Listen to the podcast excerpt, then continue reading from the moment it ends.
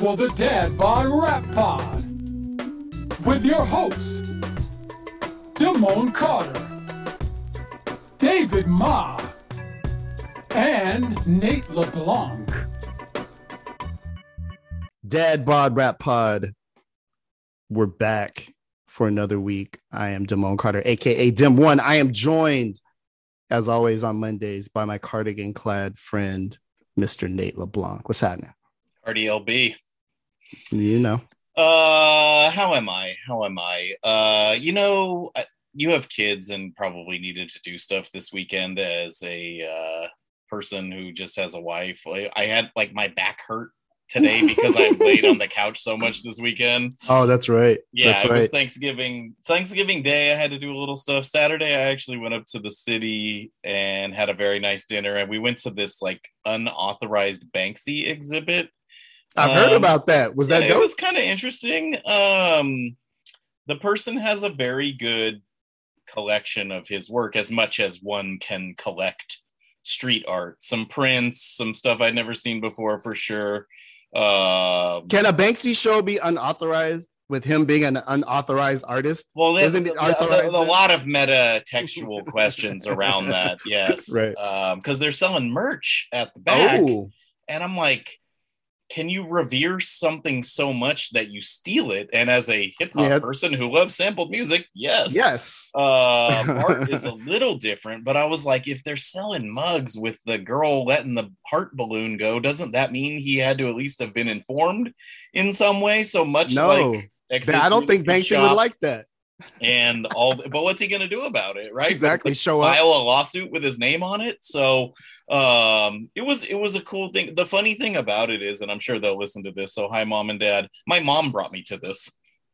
It's Oh, like is Ba- that right? Banksy's Okay. role in culture is such that like the mom is bringing the son, not the other way around. You know what I mean? Like Okay. he's that big.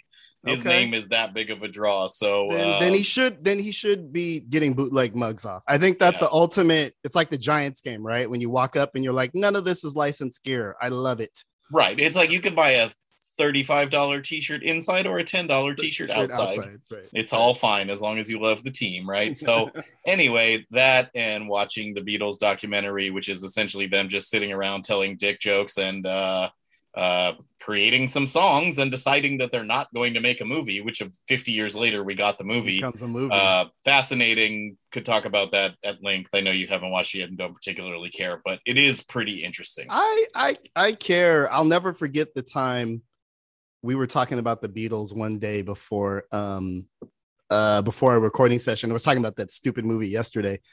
Um and I was like, "Have you seen it?" And you were like, "I have a special relationship with the Beatles." And I was like, "Fucking Nate." I, I don't. like- I don't watch interpretations of Beatles stuff. I'll watch direct Beatles stuff. You've never seen the movie yesterday? Stuff. No, I don't watch stuff like that or across oh. the universe. I'm not Oh, interested in other people's takes on the Beatles.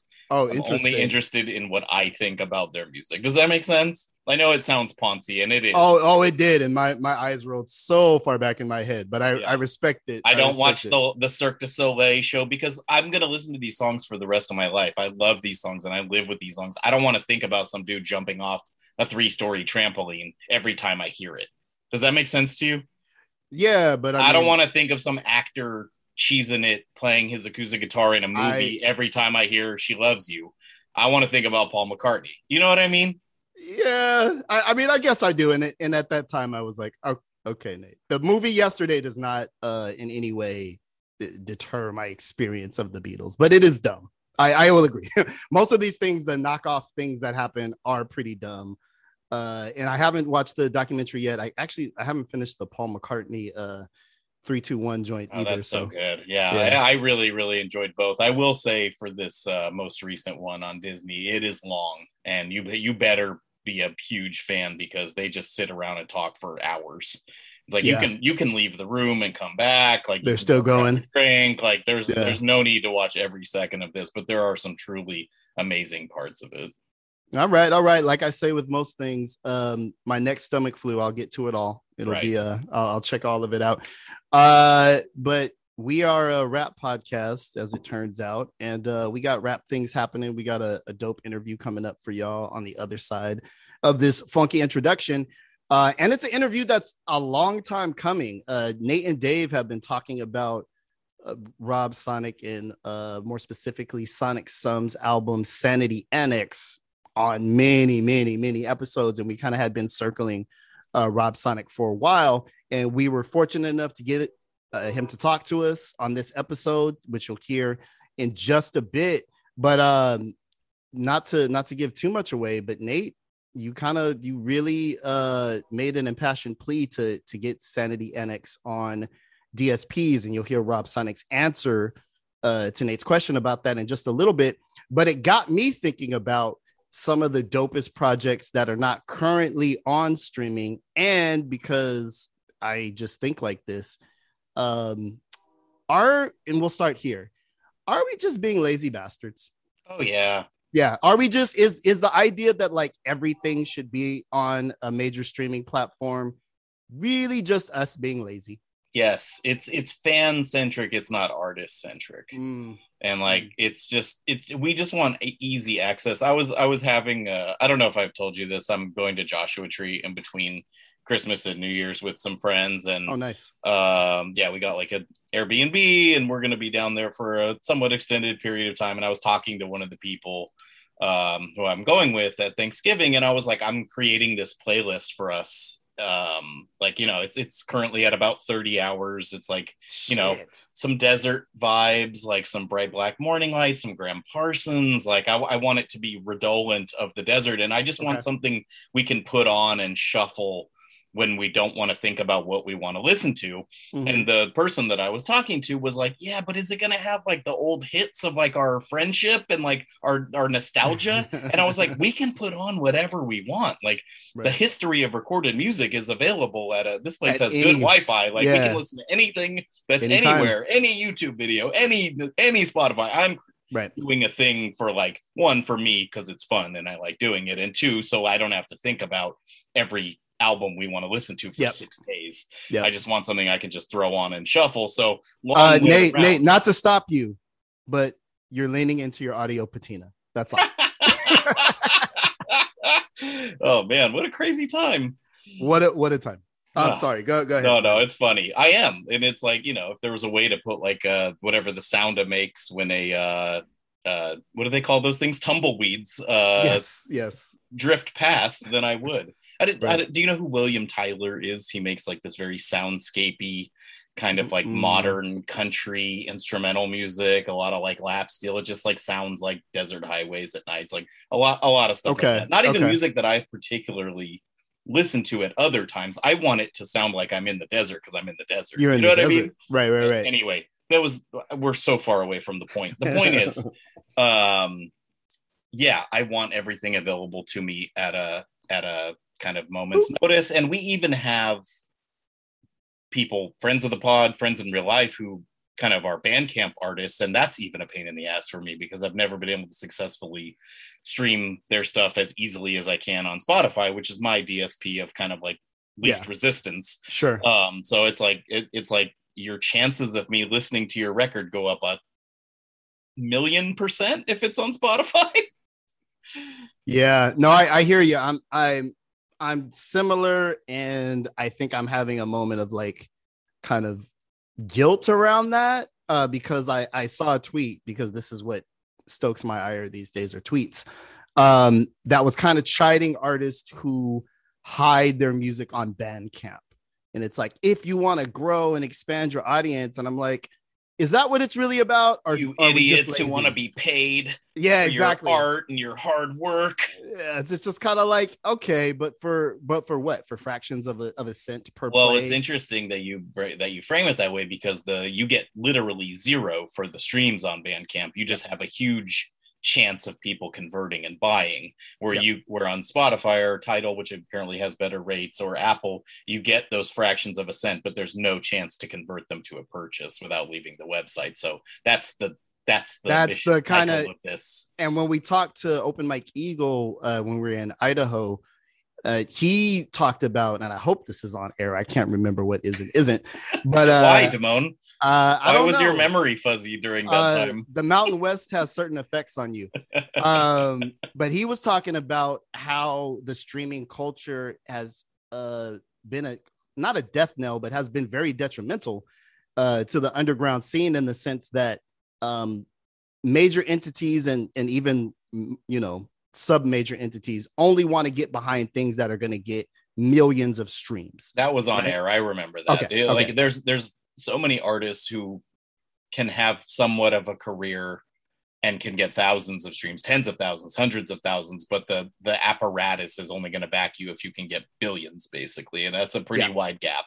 it, it's it's huge and there was a time especially in the in the record era in the cd era where being a thousandaire in terms of fans was it was damn good. It was good enough. Uh and now that that model has been completely flipped and i think it does definitely influence the music that people make because there are artists whom are obviously making music to get into the tens of millions and 40s of millions stream world. And uh i do think for myself, um, I say this as somebody who has a Bandcamp account and will buy things occasionally. I never go back to the things because Spotify and other services had made it so easy uh, to have the music, and so I'm I'm kind of in this weird space of like, I want to support. Uh, my son is a musician. I keep telling him to get on Bandcamp, and he don't want to do it because it doesn't seem like the main venue of music right now. And That's I'm so and- interesting. I didn't if the- realize that kids weren't fucking with Bandcamp. It's kind of like a middle-aged Yep. uh Yep. demographic, right? yep and and that's and that's how he identifies it he's like ah you know you know cats of my realm don't really fuck with bandcamp like that and i'm like do you fuck with money I was just gonna say Yeah. that's because you pay for his apartment. yeah exactly exactly it's it's like when you're not getting subsidized and that $10 purchase uh really means something so i'm definitely trying to think through like maybe as a new year's resolution how i can adapt my music listening habits to be more in line with my values because i really do feel like spotify and all these streaming services ultimately are doing artists a disservice If Right. gonna be real not to get on What's the price of convenience? It- right but i kind of feel like with most things in our society the artist could get paid too right there They it doesn't could. It doesn't have to be this fucking exploitative right Yeah. No, hundred percent. so i'm kind of uh i'm in this in this interesting space but with that being said uh when i heard that stress the extinction agenda was coming to spotify uh i i got super excited uh, because just as you were mentioning in your story to have access to one of the greatest albums of all time so readily and i don't but part of me is like doesn't that make it more special? The fact that i can't just listen to bring it on um whenever i want because i do feel like certain hip-hop hits kind of get worn out that way because But that's interesting. That's a very red- interesting ready access to them uh but it is coming to streaming supposedly de la So soul we is- hear, yeah. it's coming to streaming is, is that ever Well, they. I think the news about that got a little bit misconstrued. Their their rights were not. Per, their catalog, their rights were bought from Tommy Boy by a third party entity that Monica Lynch or Faith Newman or one of those. I think Mhm. Faith Newman is involved in. It's another company that buys rights, and they're going to go through a process with them of bringing into DSPs and cutting them in fairly. Like okay I, I think essentially they, the three gentlemen, could not afford to buy it at Tommy Boy's asking price. So a kind of private equity uh firm came in did that, on, and Okay. then now will cut their own deal with them, is what I understand about that. And they're trying, from Okay. what I understand. And then just to give a shout out to the homie Sun Ra, he kind of broke the news on Underground Hip Hop Yeah. That um, Organized Konfusion's, we'll call it three, four albums because it also had the stress instrumentals. oh man Um, Oh, man. because it was Equinox. uh, well equinox is up now so was Equinox has always been there, self-titled- so it was self-titled self-titled original and and- stress and stress and stress instrumentals. oh which uh, good, good luck rapping along, kids. Uh, it came on Spotify for a hot second, like less than a day. damn Yeah, which was kind of cool, and everyone Yeah, was yeah, like, yeah. "Oh, this is amazing!" And then I read somewhere in the churn of that Twitter thing that they were like, "Okay, it it somebody put the wrong date in a field. It's actually coming out on December 17th. I All have no way of verifying that at the All moment. All right. All right. Yeah. Pharoahe, Pharoahe was on it though. It was dope. It was kind of like uh this idea, and we've mentioned this about De La Soul is Dead too, which is probably the best rap album that's not currently on streaming. Uh, we we kind of feel like it'll give other generations an a- an opportunity to access that, which is cool. There's there is some value in that that um folks who weren't around for that uh could experience it. But I'm also kind of like, you know, uh yeah you lose some of the mystery and maybe that's me being an old fuddy-duddy but Speaking Uh, of being an old fuddy duddy, this is the point in the conversation where I have to say none of this really matters to me because I own them all on vinyl. Uh that I was can listen also, to it whenever I want. that was also a flex uh that i'm not sure i appreciated but part you're- of it you're right. and cd in a lot of these cases um but i got rid of a lot of my cds a little while ago. But the point is that's the reason to invest in physical media. Streaming is ephemeral. It can be taken away at any time. Um and so here's where here's my doomsday analysis. I think that we are headed towards a time when ready, ready, ready access to the internet will not be so ubiquitous. And things like this will cost a lot a lot more. I think we're being weaned onto something very much in the same way with uh streaming services let's go I- let's go a little deeper on this because of climate change or because we're heading toward a fascist government? Like what what why will it not be so uh because i feel like uh there are people with mbas who are sitting around going um remember when we all paid like $50 a month $60 a month for cable maybe 70 somebody was sitting there going you know what? If we broke these things up into 24 different streaming services all with different content you would have to pay 12 here 12 there and then eventually you're paying a lot more. I'm already feel- doing that with tv You- you have- 100% yeah I don't have TV and I'm still like, how do I not have TV? And I Yeah. still don't, uh, and I'm still paying all of this money and also not watching the Warriors because that would cost me another $64 a month for something that used to be like you pay 50 bucks a month and you get that and all these other things. So I kind of think the business model, uh, once we've been thoroughly indoctrinated into that, this is how you listen to music and you don't have physical things, uh, is going to be taken away and the price is going to go way up on it and it's becoming a more of a luxury. And i think radio in that sense will come back. We will have interesting. you listen to songs three songs and an ad is going to be the new thing. You're not going to be able to pay spotify wha- whatever it is, I'll pay more to not hear the ads. Oh, I yeah, I- there's nothing I hate more than when you're in a restaurant and you have to oh hear Oh Spotify ads. oh I'm my like, god. I'll I'll pay your tab this month for Spotify Premium. please Like, here's please. an extra ten on the tip. Like, you got to get rid of these commercials. uh, my former favorite coffee shop, I went to the proprietor and said, "You can't do this. Like, No. you have to pay uh, for a premium account." My But, other uh, thing that really bothers me, and this would happen a lot more when I actually worked near restaurants for my day job, is whoever was playing their music from their phone would go on their break, and they would walk away from the from the receiver, and it would just be clipping terribly, and they would have no idea. Nope. And that actually happened to me at home the other day. I was cooking and like really involved in listening to something, but it was playing on my wife's phone, and she went to the store, and I had to call her and be like, "Hey, dude, just like press pause, please. You're killing Please. me." Like, it was so Oh. funny. That's hilarious. Um, anywho, that was a very uh roundabout way of saying sanity- Discursive. discursive. Oh, is that what you call it? Uh, Sanity Annex by Sonic Sum uh is one of those albums not currently available on streaming.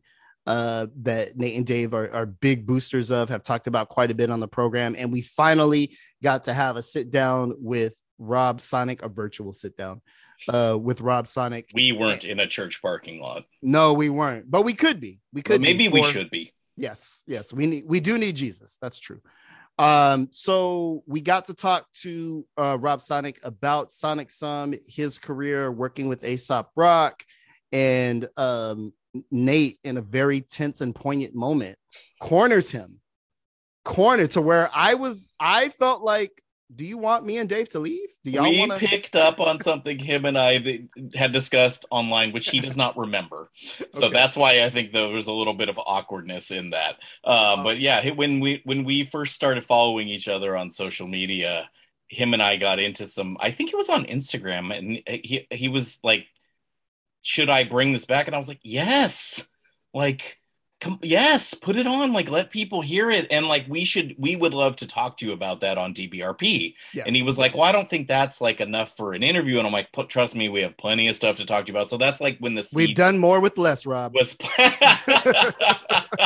when the seed was planted that he should Yeah. come on the show and then it turns out later you know this was this was quite a while ago at this point and sometimes that's the way these things happen he has grown to enjoy the show and Yeah. like that's that's been a very you know positive and cool um thing for us. So that's that's been pretty rad. Um yeah just like his music was terribly important to me at a terribly important time for music. So i'm Mhm. always going to hold it in this like really high esteem. And it's also just this this like really beautiful uh multi-layered and poetic take on independent hip hop that I think more people should hear. And if it's just me and Dave then we can be okay in our little corner. But I really think the more people that heard it the more people that would like it. But maybe it's just of its time and I'm tripping because I have nostalgia. Like I know you you got to check yourself on that right? Well, well, I do feel like uh the intervention you staged with him around uh getting this on platforms was good podcasting nonetheless, whether it should be or shouldn't be.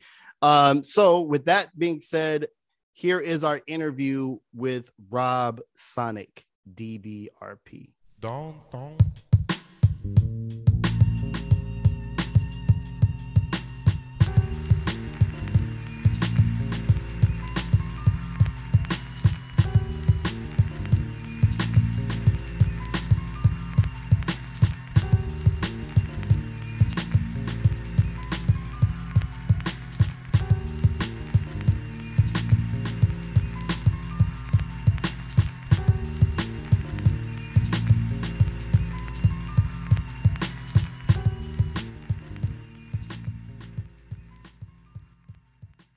Dad Right. Bod Rap Pod. Every week we talk to people who are moving and shaping hip hop culture. This week is no different. Joining us on the line from a church parking lot in an undisclosed location.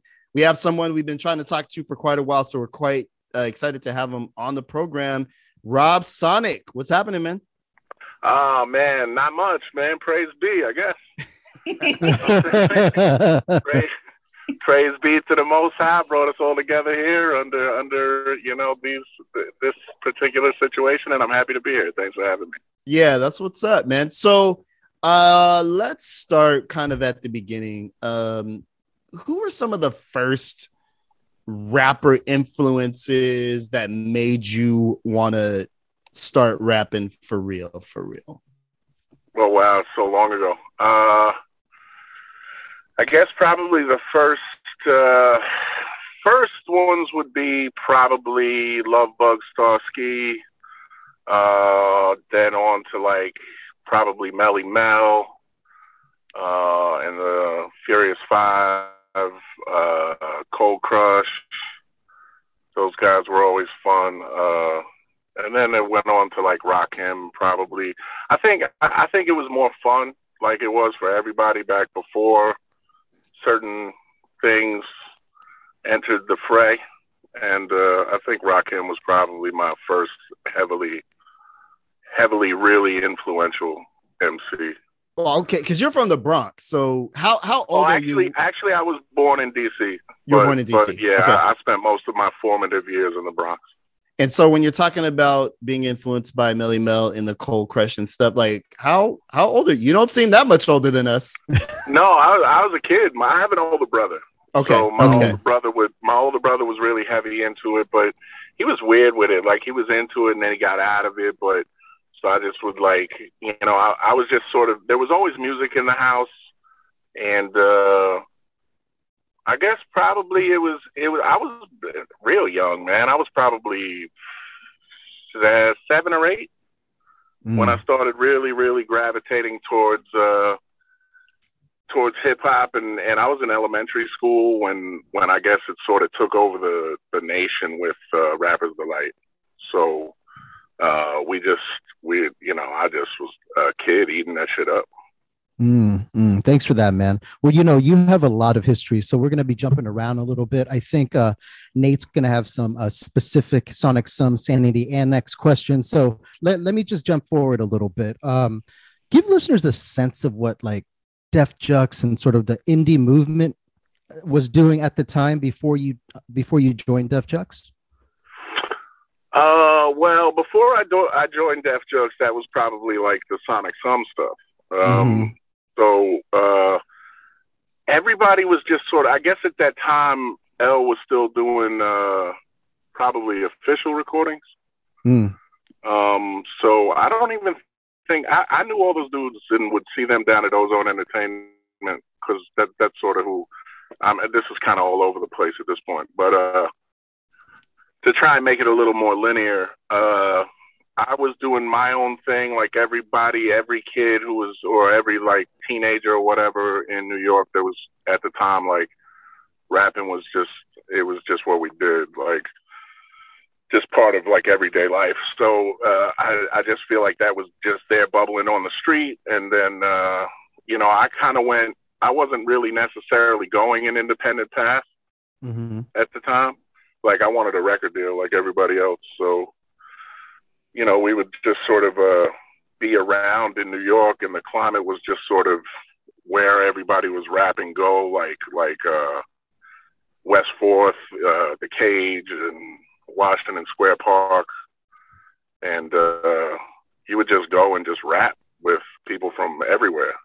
You would just it was just on every corner. It, it that sounds corny, but that's kind of how it was. So um, I didn't really get uh, get into the the, dev, the so I, ended up doing that just by default.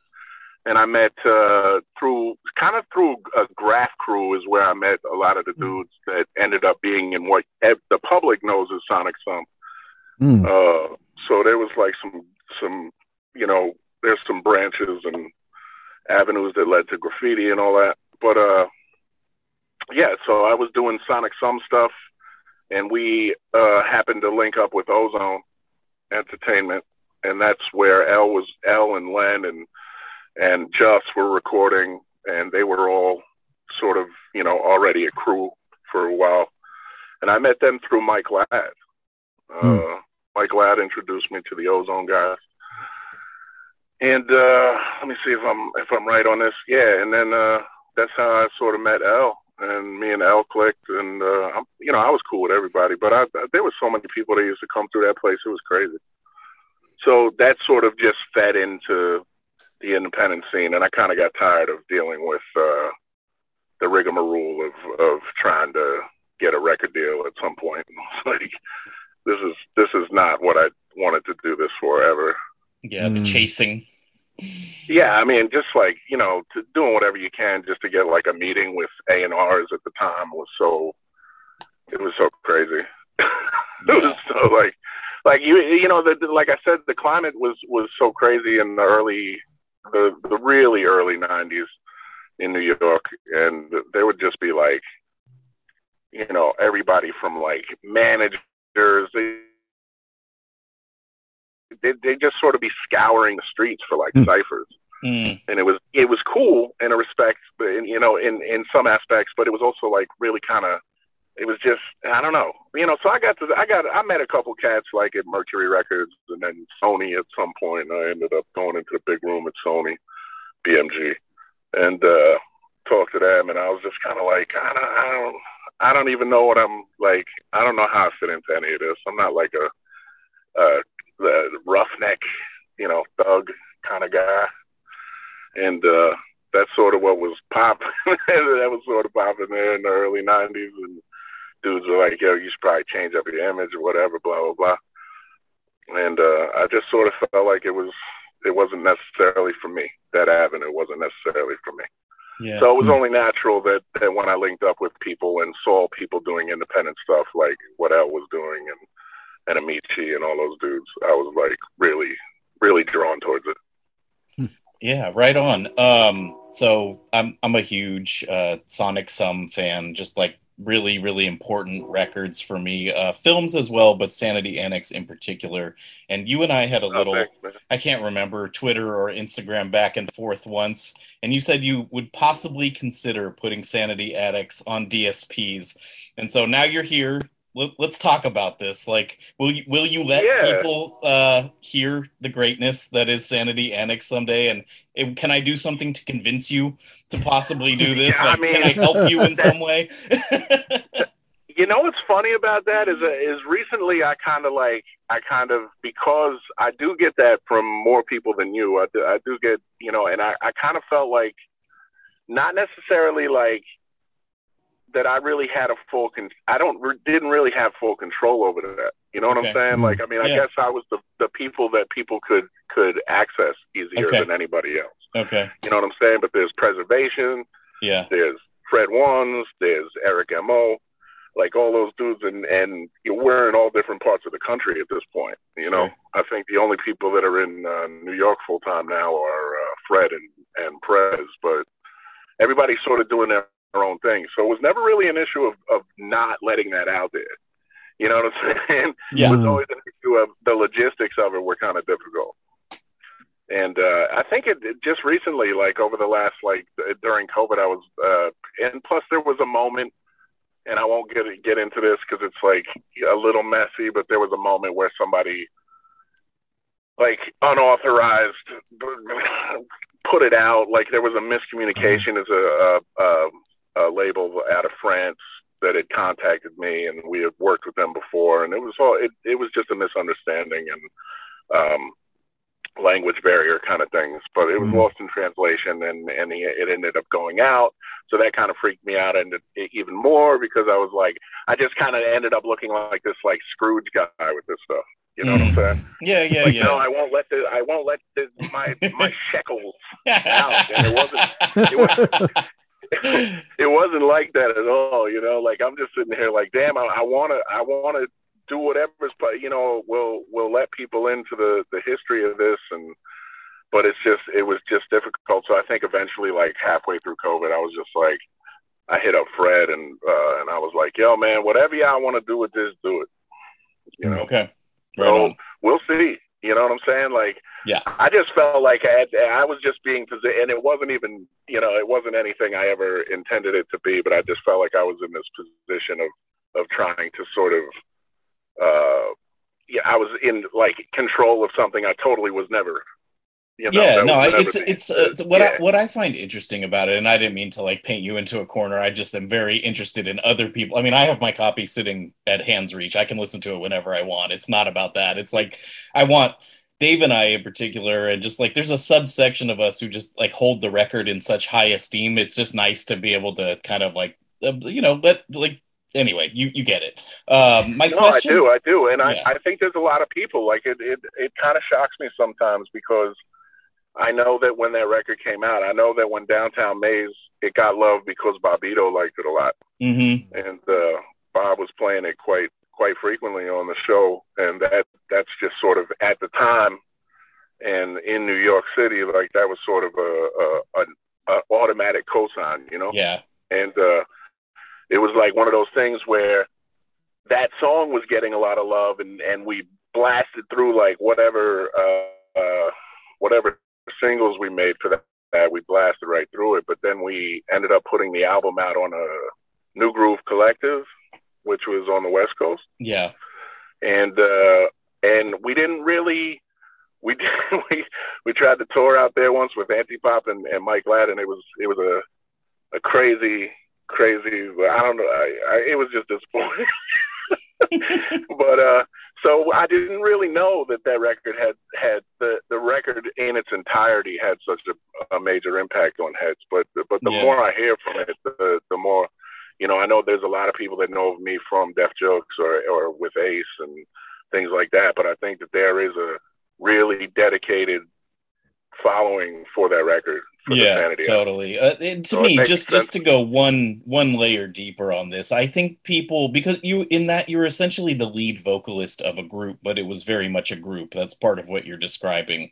The exactly. the, the musical direction. I i always thought sonic Sum had great art It's like the the Oh, the, yeah. the record covers the kind of scribbled atom thing of the logo. Like I bought into the whole deal. Like I'm just such a huge Sonic Sum fan, and I've liked a lot of your solo work, and I like Latrinalia a lot, and we'll get to that. But um, for me, there's something more than the sum of its parts about the group, and so yeah. Anyway, so just wanted you to hear that. Yeah, Those aren't really questions, but no, no, and and that's what I'm saying. I, I think that, that that is on the you know on, a whole that that is what we were trying to do. Like it wasn't. Uh, we all sort of were uh, the the sum of the parts, and that's why it's called Sonic Sum. We're more important than than Mm. just one one entity or uh, whatever it be. I, I considered Prez, who was at the time John, and uh, Fred and and Eric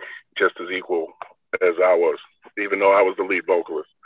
But uh, they were certainly more than uh, you know important to how that record sounded, and the the sum of the, uh, or the sound of the group really was just as much on them. Um, and it's funny you mentioned the art because the art, uh, the art that was the first sort of public uh, exposure to Dan Lang, who ended up doing Mm. Fantastic Damage, and Oh, okay. you know, Mm. yeah, that's that's that's Fred's man from Chicago, That's dope. That's Dan dope. Ezra, Dan Mm. Ezra Lang. Yeah, yeah, he did the uh, he did the scribble logo, which is classic to me. I mean, that's uh, I've seen it like, you know, I've seen some similar things over the years, but But, uh, Yeah, yeah. Nah, he did the Scribble logo and he did the Kalorama Gala, Himbro Street 12, because the first stuff was white label.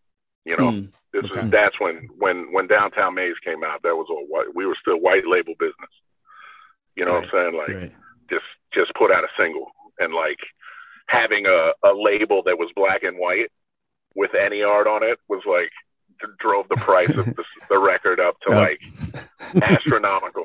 You know, this is back. This is back during the QuarkXPress 2.5 or whatever. You Hey.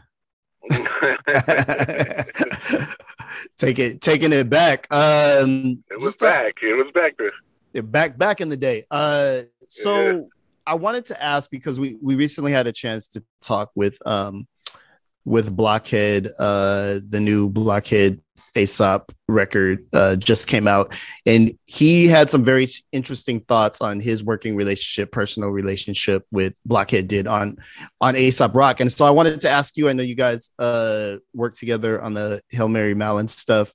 What is it like to work with uh Aesop Rock? And did you was that like a challenge as an MC? Did was there competitiveness there? Was it a, more of a collegial vibe? Can you kind of take us take us into that working relationship? Sure, I can try. Um, you know, it's never it's never like actually being there, but uh, I can sort of try. There's definitely a competitive nature between me and Ace when it comes to the pen. Mm. You know, uh, I think that that when when we do that, I think that that's just that's just what where we came up. You know, uh, I don't think that'll ever go away from us. Uh, we always, I think we there's a ton of respect for each other, but I think probably underneath all the oh yo I love you I love you bro this is great yo you killed that shit great great job we always like damn yo kind of got me on that so that's where I come from, from a lyricist standpoint, and, uh, a rapper standpoint. That'll always be just who we are. You know, we're from, New York in the you know late '80s, early '90s. So, you know, it, that is just who we are in that respect. Um, in terms of, it's probably different than maybe I didn't actually hear the the block uh, episode. Pardon me, but uh, I, I, it's it's hard, man. I'm like doing a ton of stuff at this right now, so I will No get to it, and and No I will definitely absorb that. But I'm sure it's probably a little different because those guys have known each other. Mm. Uh, I think a little longer than me and Ace have, actually Mhm. quite some time longer. And uh, I think they have, whenever you're working as a producer, because I do both, so I understand when I'm working with an MC as a producer versus when I'm working with somebody I'm collaborating with on on writing, it's a completely different angle.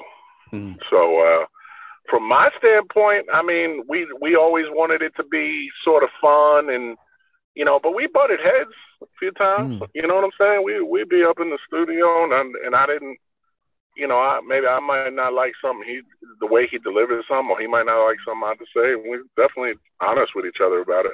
Mm. Mm. So you know, Wow. it's real real deal stuff. You know. Right on, man. Thank you. Um, you know, you mentioned the competitive nature with the pen, and you know, I, I want to uh, focus on your on your writing a little bit. I mean, it's certainly a, a stream of consciousness. It's a you have an economy of with words, but and you know, la, uh, you know, of lack lack of a better term, it's pretty poetic. Can you let everybody know what your writing process is like? Uh, yeah, thank you for saying that. Uh, it definitely, I, I definitely started off writing poetry very young. Uh, I wrote, I wrote, uh, I think the first poem I actually wrote and like displayed publicly, I think I was in fourth or fifth grade. Uh, a friend of mine been hit by a car or something, passed away. So, and I just was really into poetry really young. I don't know what, what I don't know why uh, I was into to music real heavy and breakdancing at the time was really new, but I was just just really into writing poetry and that sort of went hand in hand into into emceeing, I guess that was sort of natural. But uh yeah, I guess I guess it just started off I, I liked writing verses and prose and and um that event I didn't know what I was doing. It was probably like, you know, uh blue jay on on a gray day or something like that you know? What what kids write about what they think you know what whatever you know? Like i really like flowers. I've got so much power kind of thing. But uh yeah I, I i just was into that. Maybe maybe i was like a theatrical little kid or something. I don't know. But uh then i got into just um, the, the process sort of has evolved over the years uh, with the Sonic Sum stuff. It was very, I sort of threw away all sort of rules that I had come up with when it when it comes came to rapping about syllables and what fits into four bars and you know what what is a bar. I kind of threw that that to the wind with Sonic Sum, and that was kind of kind of cool about that. You know, it was sort of more free. It was, I don't know, without, without sounding cliche or corny, like from free jazz, like uh, saxophonist or something. It was more like that. Mm. Like, like I was just kind of trying to to build on it, like build on a theme without staying necessarily in the in the parameters of what you're supposed to do as a rapper. So you know that was good for me. That was a really good exercise for me uh, for the that period of time because I was sort of in in uh I would probably say that I, I I I needed to do that for where I was as a writer. Um because I think that I was probably staying a little bit constricted or or just constricting myself in terms of format Mhm. and that sort of opened me up. So when I went back to writing bar style stuff, uh, I sort of had a better understanding of how to sort of merge the two. So that's where I, I would say I am now. So the process has, I couldn't really knock that. That probably didn't answer your question. The, but the, um, the process has definitely evolved into, uh, sort of a, um, hopefully a unique thing to me. I mean, nothing is new under the sun, but you know what I'm saying? Like, I don't, I don't necessarily know if, I know a few heads that sort of do this, but just saying the illest stuff and getting it in there in the amount of time you have and syllable play within the bar structure is something that I'm I'm sort of more fluid with now as a result of throwing those rules away at one point. That- in my That's career. super interesting. Yeah. Thanks, man. I can definitely hear that in uh, in some of the results. Um, talk about uh, uh, launching Rob Sonic as a solo act. For you, did it did it also mean upping your production game and like deciding what your sound was going to be personally? Yeah, I think that was a, di- a direct result of that. Um, I think that uh, you know uh, there were there were there were we weren't really having problems with Sonic Sum, but uh, I think that that people were just you know we were we were sort of spinning wheels at uh, around films like and and it was real life stuff. You know, like Eric was was in in New York, and he is a not a resident of the United States, so we had to deal with that. Trying to get him, you know, get him papers was rough, and it just put some. There was a lot of things that were sort of putting stress on the group, and um, and uh, I had started sort of tinkering with beats. Uh, I've always like been into synthesizers, but I never really had an MP until I made uh, an MPC. Sorry, um, I never had a beat like a beat machine or beatbox or whatever outside of like you know a broken LinnDrum there for a little while. but I had like a, I got my uh, 2000 XL and made Rocket. I think was the first beat I ever made. That's Sonic. That's Sonic on Sonic Sum. Mm. So that's I started producing while Sonic Sum was still putting out music, you know, mm. and um, and L heard that and was like, "Yo, you make a record like this? Yeah, I'll put this out." And I was like, "Oh, that's cool, man. I, you know, I appreciate that." And uh, I just stuck with it. I mean, I, you know, I, I, I don't know, you know, like it, it just sort of. I guess that's it. It was never like um it was never like I was like disappointed in anything the, the fellas did. I always loved what they do. It was just uh, they have a they have their style of doing it, and I was I was sort of influenced a lot by like some very electronic shit, mm. and uh, and I I sort of felt like I didn't understand how to sort of convey that to them on how to get it, and and it was you know it's just hard to when you you have a vision and you're not really able to sort of describe it to to people uh, succinctly. It becomes yeah. difficult, and you just sort of feel like, well, I don't know. I kind of can y'all make a beat like this, and I'm you know making noises like, oh, can you make the you know make this, and uh, you know, so I think it was it was a, part of a necessary progression for me um, was to sort of get at least attempt to um, get what I had envisioned at that stage out of me, and that mm. sort of led to me producing.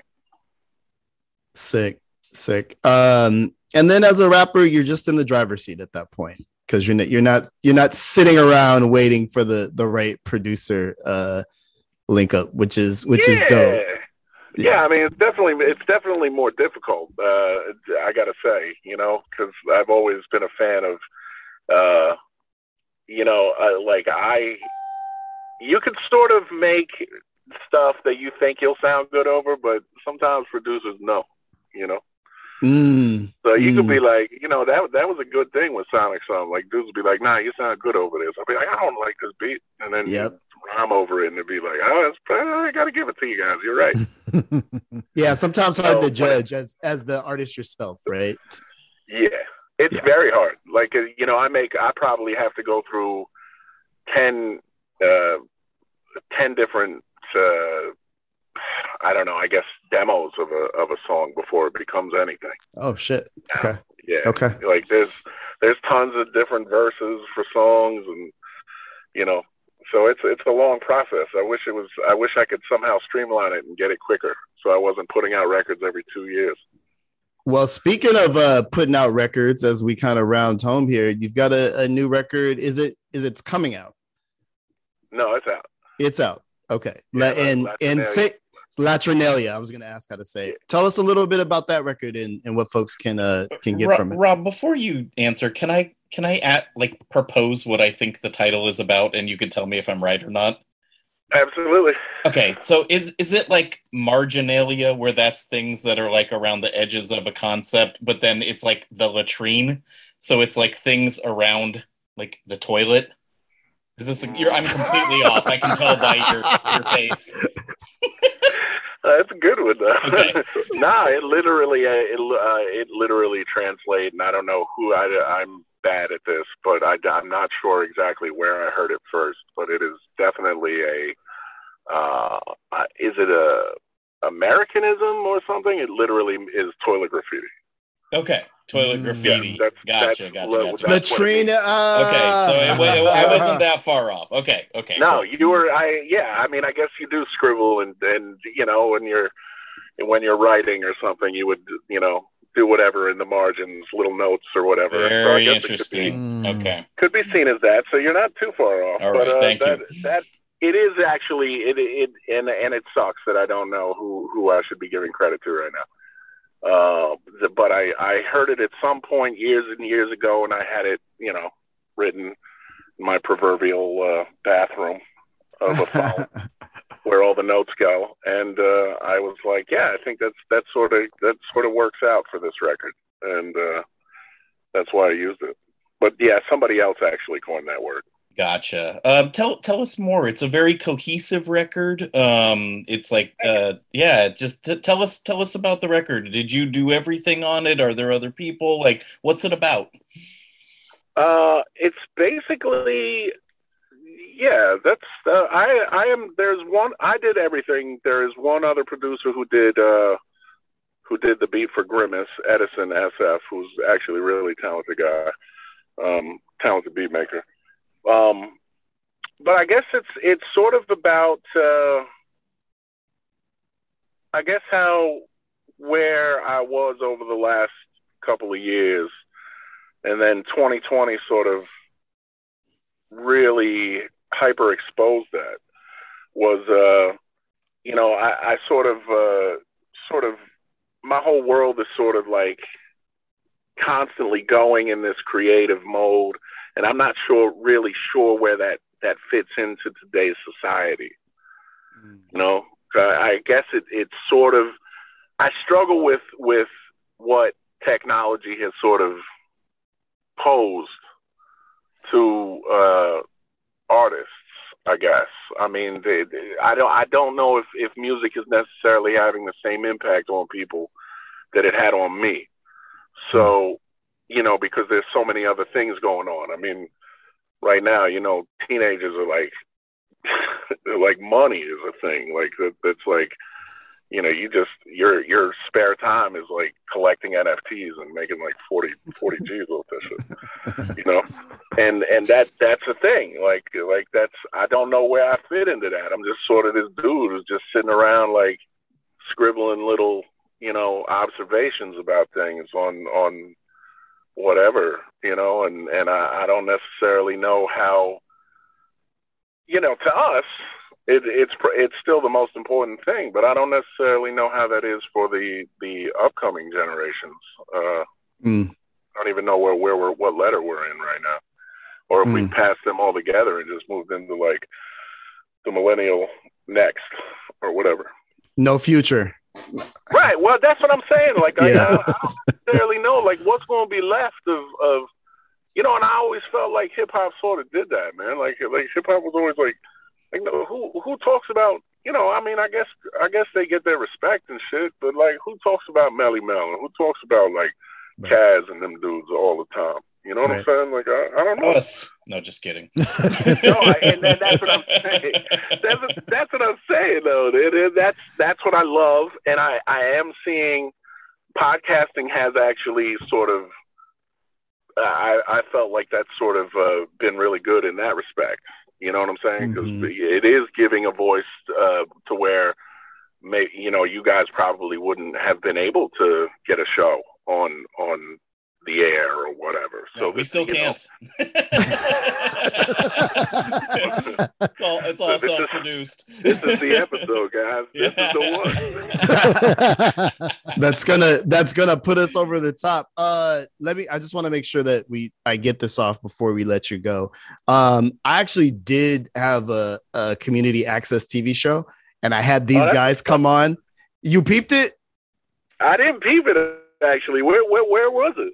So so here in san jose uh we, we recorded it uh at a spot and i brought these guys on to talk about kind of san jose shit that's kind of the theme of the show right but then it became like a sonic sum love fest at the end so i would Oh, definitely yeah. encourage you to check that out it's called imagine sj if you want to look will. that up Yeah, well, Yeah, we you can know send you the link. Interesting. I didn't. I don't know. San Jose is is a funny place. I actually live. through that.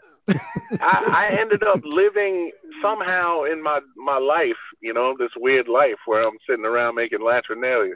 But uh, I ended up out there for a little while on Peninsula, Oh, and I was always in yeah, and I was always in uh, San Jose. I actually did a song, uh, a show with uh, Mega AB.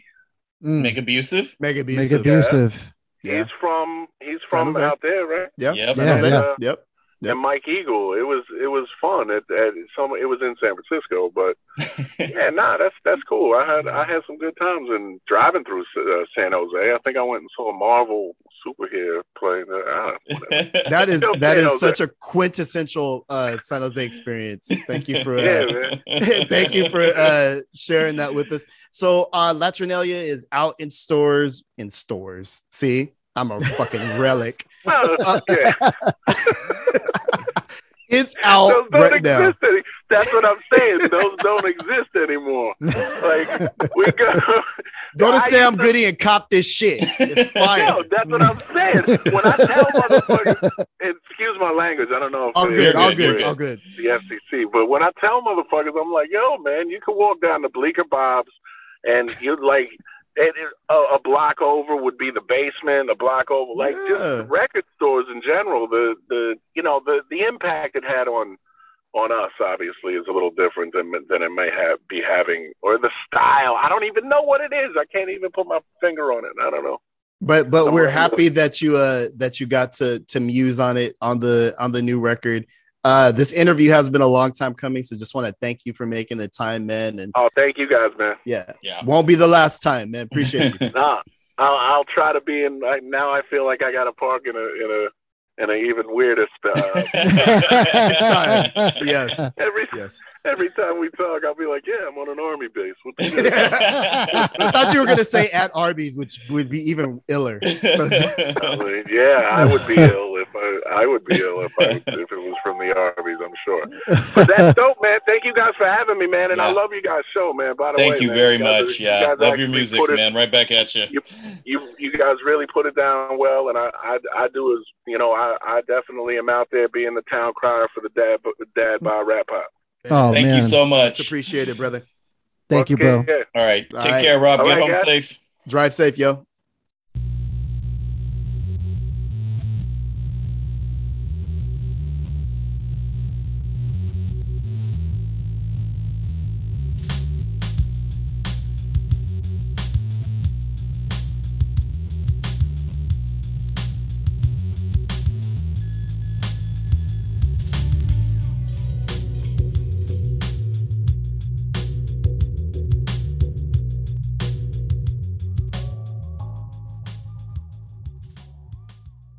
Dad Bod Rap Pod. That was our conversation with Rob Sonic. We want to thank him for joining us from a church parking lot, which is a first in 197 episodes. I think Dell joined us from Smashburger.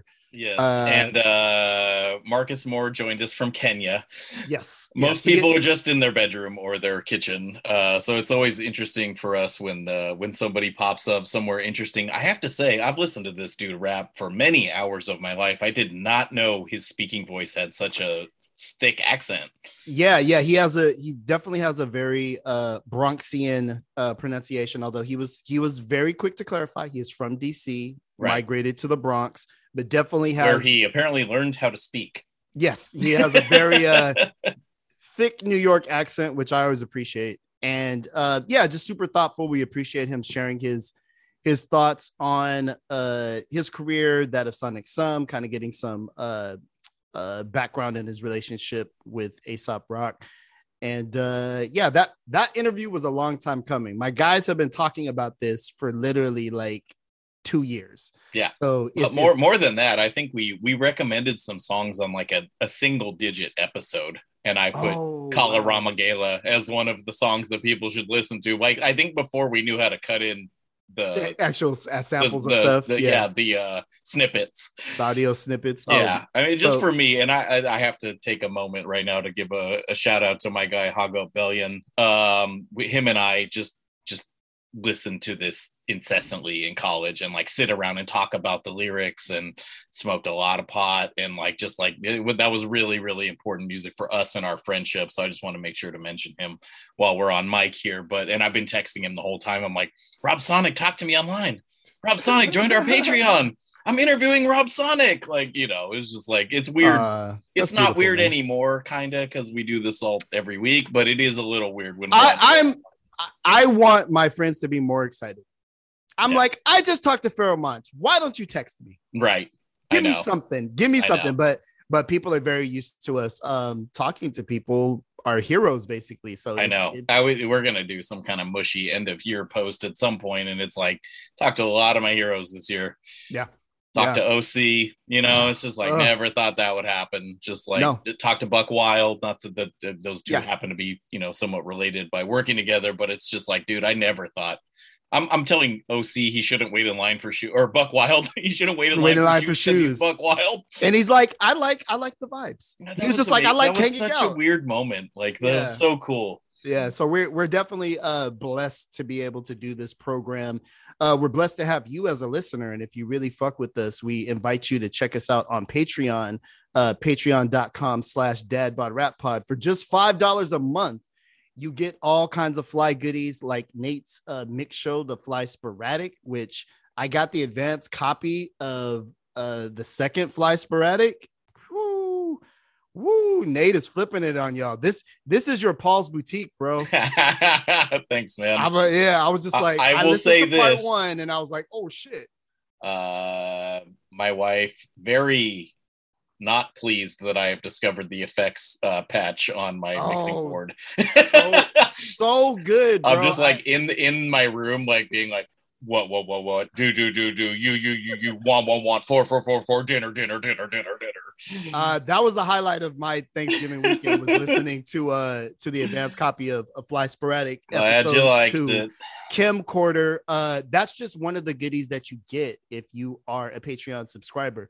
We also do exclusive Patreon only uh, segments about different things. We get a little spicier than we might on uh on the regular pod. Uh, this is for- dumb and i know y'all. we're like wrapping up but it's like it's i don't think people realize and i didn't realize how much we needed a place to talk about things we think are mid like it's not good podcasting to be like it was okay but i feel that way about basically everything like we only talk about the stuff we love on here and we don't talk at all about the stuff we don't like but Yeah. i like some stuff just fine That's that's just And kind of okay. how music and life is. Like almost every movie is a C, right? Some are A Yeah. plus, some are That's F, and F That's is super true. interesting. And A plus, I'm gonna like cry and think about it later. A C Right. is I just I watched it and then I moved on with my life. And where do you talk about that? Uh, Patreon. on our Patreon. We talk we talk about those. We give you a little behind the scenes on on kind of how uh our, our interactions and things go. Um also David Ma is going to be raffling off some of his prize promo stuff that he's gotten uh in 20 plus years as a hip hop journalist. So there's a lot of goodies. It's only $5 a month. Check us out. Patreon.com slash dadbod rap pod as we always say about this time, you can vibe with us on Twitter at Dad Bod Rap Pod and on IG at Dad Bod Rap Pod. We drop new episodes every Thursday. And you know what, Nate? We What? are pushing up on 200. Uh, and we got a really special episode. My friend, I want to talk about it so bad. you can't though. You can't. You signed an NDA. We can't talk about it just yet, but we have a, a super episode 200 lined up for y'all. Um, to me, it's it- it's really more than an episode. It's a multimedia experience that's coming for, for episode 200. So uh, stay on the lookout for that. Um, in December, we'll be uh, crossing that that barrier, and you know we're just really appreciative of everybody who's tuned in and listened and vibed with us. We are the Dad Bod Rap Pod.